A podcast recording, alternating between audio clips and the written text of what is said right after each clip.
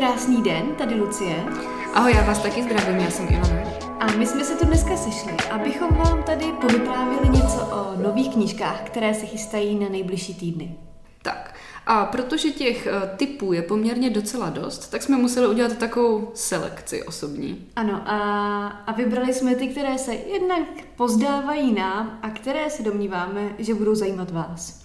Tak nám hoď rovnou první typ, Luci. Tak já rovnou vyhazuju a myslím si, že ze všech mých uh, pomyslných brambor, které jsem si tady dneska hodila do kotlíku, nevím, co je to konkrétně za metaforu, ale to brzy pochopíte. Je to, je to kniha žhavá a myslím si, že dost možná na českém trhu letos úplně nejočekávanější. U velkého množství čtenářů a čtenářek nebudu dál napínat, je to kniha Baracka Obamy. Je to knížka, která vyjde česky eh, po zhruba roce, eh, vyjde 25. listopadu, vyjde v Argu a bude to poměrně jednak objemná knížka a jednak bude trošku drahá. Připravte si zhruba 800. Hmm, to není úplně málo. Eh, možná i let, kdo z vás četl v angličtině, ale ten český překlad bude jistě kvalitní, protože Argo má mm, kvalitu překladu vysokou a ta knížka bude, tak jak asi možná tušíte, prezidentskými paměťmi Baracka Obamy, ve kterých eh, bude vyprávět celou tu svou cestu eh, na pozici mm, toho nejmocnějšího muže světa nebo planety, nebo tak jak můžeme vnímat asi amerického prezidenta, popisuje, jak se vzdělával vůbec na to, eh, aby se mohl stát prezidentem, všechny své přelomové okamžiky, jak postupně postupoval v různých primárkách a ve volbách a jak se stal prvním afroameričanem v čele Spojených států. Eh, vzpomíná na, na oválnou pracovnu, na Bílý dům a na všechny své důležité pracovní cesty. A tady bych si neodpustila vám ještě k tomu jako přišoupnout jeden tip. A to je knížka Michelle Obamy Becoming, kterou rovněž vydalo Argo ve velmi kvalitním překladu. Hm, říkala jsem si, jestli ji zmíníš. Ano, mám ji tady, mám ji tady poznamenanou. Eh, pokud jste nečetli Michel, pořiďte si jako první Michel a potom na konci listopadu Baraka. A to máte kompletní. Je to takové to ar, pokračování Arga v té obamovské edici. Přesně tak. Eh, vlastně v této pomyslné edici vyšel ještě v originále Michelin zápisník, ale mám pocit, že ten existuje jenom v angličtině, ten v českém překladu není, nebo dosud není. Super, já tady mám jeden tip, je to taky o osobnostní, je to eh, biografická knížka, vlastně úplně asi největší dokumentární román o Haně Hegerové, který eh, vyjde v Ikaru v, eh, v říjnu. Tenhle ten dokumentární román je zvláštní v tom, že vznikl s jejím souhlasem, ale podmínkou toho bylo, že ten román může být uveřejněn až po její smrti. To je zajímavý. Trochu mystický. Je to takový mystický, je vidět, že vlastně nějak se jako vyhýbala odhalení toho svého soukromí, který se poměrně eh, důsledně střežila a bránila a umožnila do něj pak vstoupit eh, Tomáši Padevětovi, který byl zároveň jejím blízkým přítelem a právě s ním vlastně udělala desítky hodin rozhovorů, jemu umožnila přístup do všech archivních materiálů, dokonce do její osobní korespondence. Mm-hmm. Eh, což mi přijde hrozně hezký, že má někdo schovaný ty dopisy, víš, jak si vede tu osobní korespondenci. To, to už se nám nestane asi. Každopádně Tomáš Padevět mluvil se spoustu lidmi, kteří, kteří jejich svědectví do té knihy taky přispěli. Je tam spoustu fotek a můžeme se tam dozvědět spoustu věcí, které jsme o Hagině Hegerovi určitě nevěděli. Ona tam poměrně otevřeně vypráví o svém dětství ze slovenského fašistického státu, vypráví o tom, když byla v kriminálu eh, v komuni- během komunismu, mm. vypráví o jako, krizi svojí identity a o spoustu dalších věcech, které zatím o ní nevíme. Myslím si, že takovýhle portrét eh, tak jako inspirativní a nádherný ženy eh, je skvělý dárek třeba pod stromeček. Těch fotek je tam fakt spoustu a jsou nádherný. Dobře, tak já si to pod ten stromek nadělím. Můj další tip bude opět horká brambora. Věřte mi, bude. Jdeme v těch metaforách dál, ano, dobře. I když si myslím, že vlastně je to vůči autorce trošičku obhroublý, já se radši omlouvám. Uh, mým dalším typem na velmi, opět velmi očekávanou knihu letošního roku je kniha Tajemství Radky Třištíkový. Ta kniha má docela hezký datum vydání, je to 11. 11. 11. listopadu. Původně, pokud jste si třeba taky trošičku jako šmejdili už předem v těch edičních plánech na internetu, tak se měla jmenovat Hory tajemství, ale to jsem tak koukala, tak se už jmenuje jenom tajemství. A když se podíváte na cover obálky, na, na obálku té knížky, tak uh, dost možná budete chvíli, pokud byste nevěděli, jak se bude ta kniha jmenovat, dost dlouho to mohli uh, řešit a bádat, jak, že se to bude jmenovat a to je trošku tajemství. Uh, ta kniha bude vyprávět o lidech, kteří jsou v horách a mají mezi sebou hory a ty hory už nejde obejít, dá se z nich spadnout a dá se v nich ztratit, což je moc hezká metafora. Uh, já jsem hrozně zvědavá, jakou cestou tady Radka půjde, protože její předchozí kniha, která vyšla někdy na začátku lockdownu, byla autorčním poměrně velkým vykročením z žánru, z těch vztahových románů. Foukneš do pěny byl takový mm, zvláštní experiment, takže jsem zvědavá, jestli půjde znovu tou cestou vztahových románů, což lehce naznačuje uh, ta anotace. Jsem spolkla mužku. Pardon. um, nebo, nebo se bude opět ubírat směrem k experimentu, anebo bude třeba úplně jinou cestou. Přece jenom u románu 8 se zase pustila trošičku po té detektivní lince. Já jsem na to velmi zvědavá, velmi se mi líbí obálka a myslím si, že tohle to bude podobně jako Barack Obama velký bestseller. My totiž dneska jdeme cestou takovou, že ty představuješ bestsellery, ty své horký brambory tady v kotlíku, nebo jak to jako bizarně uvedla. Nevím, co mě to chytlo dneska s bramborem. A já si teda jako jedu tady svoji non-fiction, takže já v tom budu pokračovat. A v Cepresu vyjde v prvním týdnu, v prvním týdnu říjnovém kniha Rozhodně se být zdrav od Jana Vojáčka. Určitě už jste zaznamenali tu první autorovu a to bylo Umění být zdrav. Já si trošku říkám, jestli není malinko nešťastný to, že ty knížky jednak poměrně dost podobně vypadají. To je pravda, vypadají úplně stejně. Na obálce je až sympatický obličej Jana Vojáčka vlastně skoro přes celou, přes celou tu obálku. A i ten název je poměrně jako dost podobný. Jo. Umění být zdrav a rozhodně se být zdrav mi nepřijde až tak odlišný. Já mám a... pocit, že u této knihy několikanásobně platí to samé v bledě modrém jak tím názvem, tak tou obálkou, tak tou barvou. tak tou barvou. Je to tak. Takže tohle je jako takový první trošičku, co by mě možná malinko odradilo, nicméně věřím, že ten obsah už takový nebude.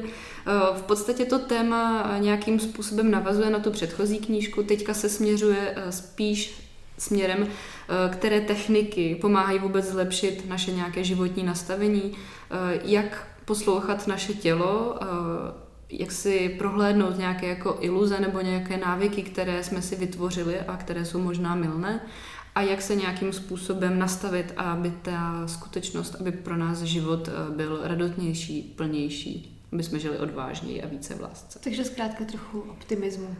Určitě a ještě jiným formátem je to, že se nad tím zamýšlí spolu s osobnostmi. Takže v té knize budou jakési dialogy anebo takovéhle sekce, takže to je uh, jiné oproti té první knížce. Takže tady to není v bledě modrem, tady je to už trošku jiné.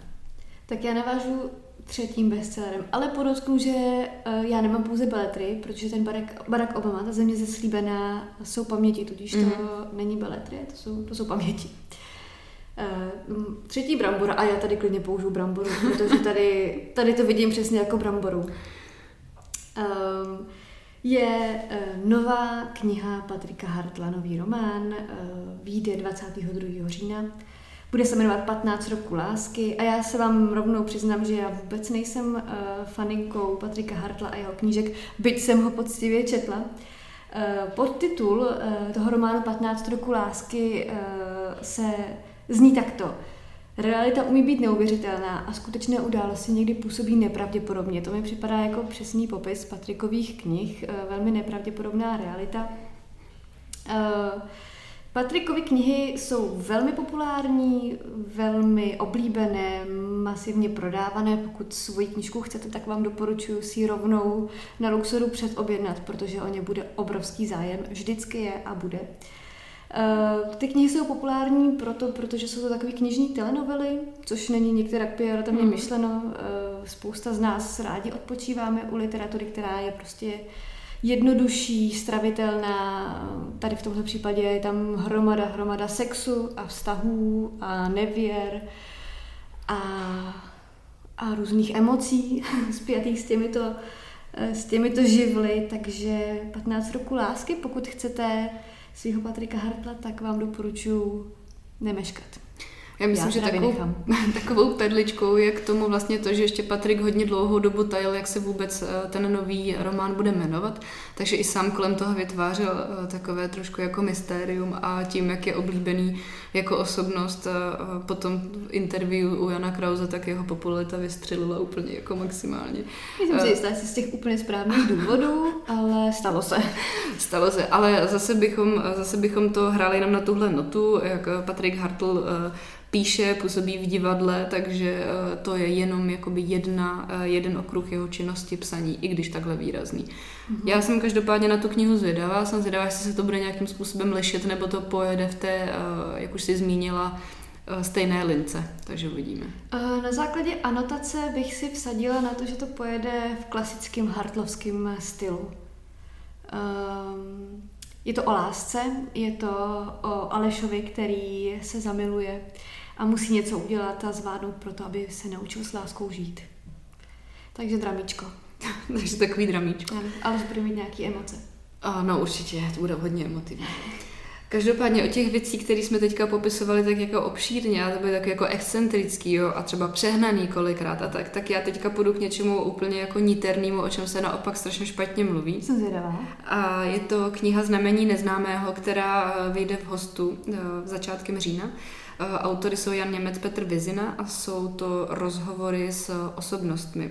Jsou tam vybrané uh, osobnosti, uh, jako je třeba překladatelka, básník, filozofka, muzikantka, malíř, opat Zenového kláštera. Uh, to je jenom taková jako ochutnávka. A teďka o co tam jde? Jde o rozhovory o vnitřním životě, o spiritualitě, o přístupu k životy, o nějaké naší duševní změně anebo proměně. Je hrozně těžký o tom mluvit. Myslím si, že víc se to objasní v těch rozhovorech, pokud si je přečtete. Myslím, že vám to zapadne nějakým způsobem do sebe. Eh, hezky se mi líbil citát, který tady je v anotaci a to je eh, téhle knize se hovoří o tom, o čem se nejprve musí dlouho mlčet. Což je takový filozoficky prověřený citát a myslím si, že na tuhle knihu bude sedět. To je moc hezký. Tak já to zakončím svým posledním typem. Uh, občas Občas tak jako mám pocit u některé knihy, když vidím, eh, že vyjde, že ta bude prostě dobrá. A většinou ten můj instinkt jako neklame.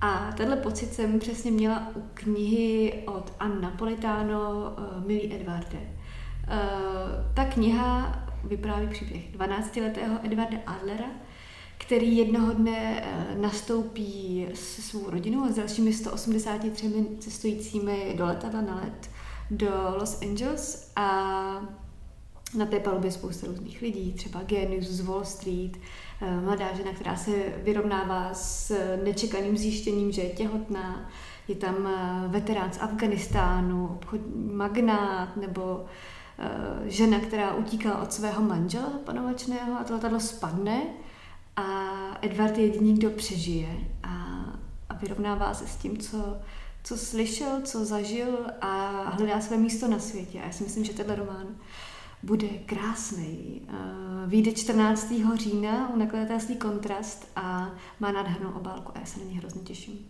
Takže mezi mým, mým eh, horký brambory jsem si tak jako dala takový lupínek, který možná nezaujme úplně každýho, ale myslím si, že uh, třeba někoho, kdo nebaží vyloženě po takových bestsellerech, jako je Patrick Hartl a chtěl by něco citlivého, tak to by mohl být Milý Edvarde. Hmm, takže jestli jste při chuti objevovat něco nového, tak uh, Milý Edvarde do toho. Ano, autorka je u nás eh, debutantkou, eh, dosud jí, pokud jsem správně hledala, nic nevyšlo, takže to bude její první představení se českým čtenářem.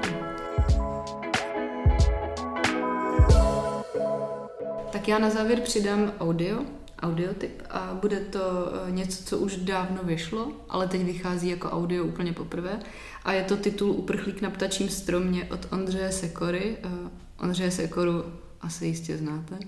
Budou pitlík? A, tak. Každopádně, uh, tahle ta knížka je taková moje zamilovaná z dětství a myslím si, že jako zpracování, audio zpracování takovýchhle titulů je neuvěřitelně milý a poutavý protože eh, si to tak jako zpřítomníte znovu pro sebe, eh, možná máte vy sami děti nebo vaši přátelé, příbuzní, takže i pro ně je to typ. Každopádně tahle ta knížka je úplně strašně roztomilá, až ti představím, o čem je, tak eh, pro ní budeš utíkat, jo? Protože... je o ztraceném ptáčkovi modrouškovi, Yeah. no, který uletěl svému chovateli. Oh. Jo, ztratil se. A doletěl do lesa a tam se seznámí s ptáky, kteří tam žijí. Mhm. Takže se seznámí s brhlíky a se sojkou, se strakapódem, se žlunou a tak dále. Je tam i jako ostříž a tak podobně. Každopádně eh, v tomhletom lese eh, se stávají lecjaká dobrodružství, dozvíš se tam i spoustu jako faktů a zajímavých informací takovou tou příjemnou formou a moc se mi líbí, že eh, jsou tam i ukázky ptačího zpěvu, který teda poskytla Česká ornitologická společnost. To je krásný. Je to krásný, viď? Takže musíme teďka jenom zjistit, jestli modroušek se podaří se mu vrátit domů, protože zima by pro ně mohla být komplikovaná. Rozumím tomu. Budeme mu držet palce. Tak to bylo našich pár tipů na nadcházející týdny. Doufáme, že jsme vás inspirovali, a ať už ke čtení pro vás, nebo třeba k nějakému prvotnímu zamýšlení se nad tím, co dáte svým blízkým třeba stromeček, protože vždycky se blíží Vánoce. Je to hrozně říjen, ale blížej se, tak jo. Je to Vždycky tady. Poslouží jako inspirace a my se na vás budeme těšit u dalšího dílu. Hm, mějte se hezky, ještě Ahoj.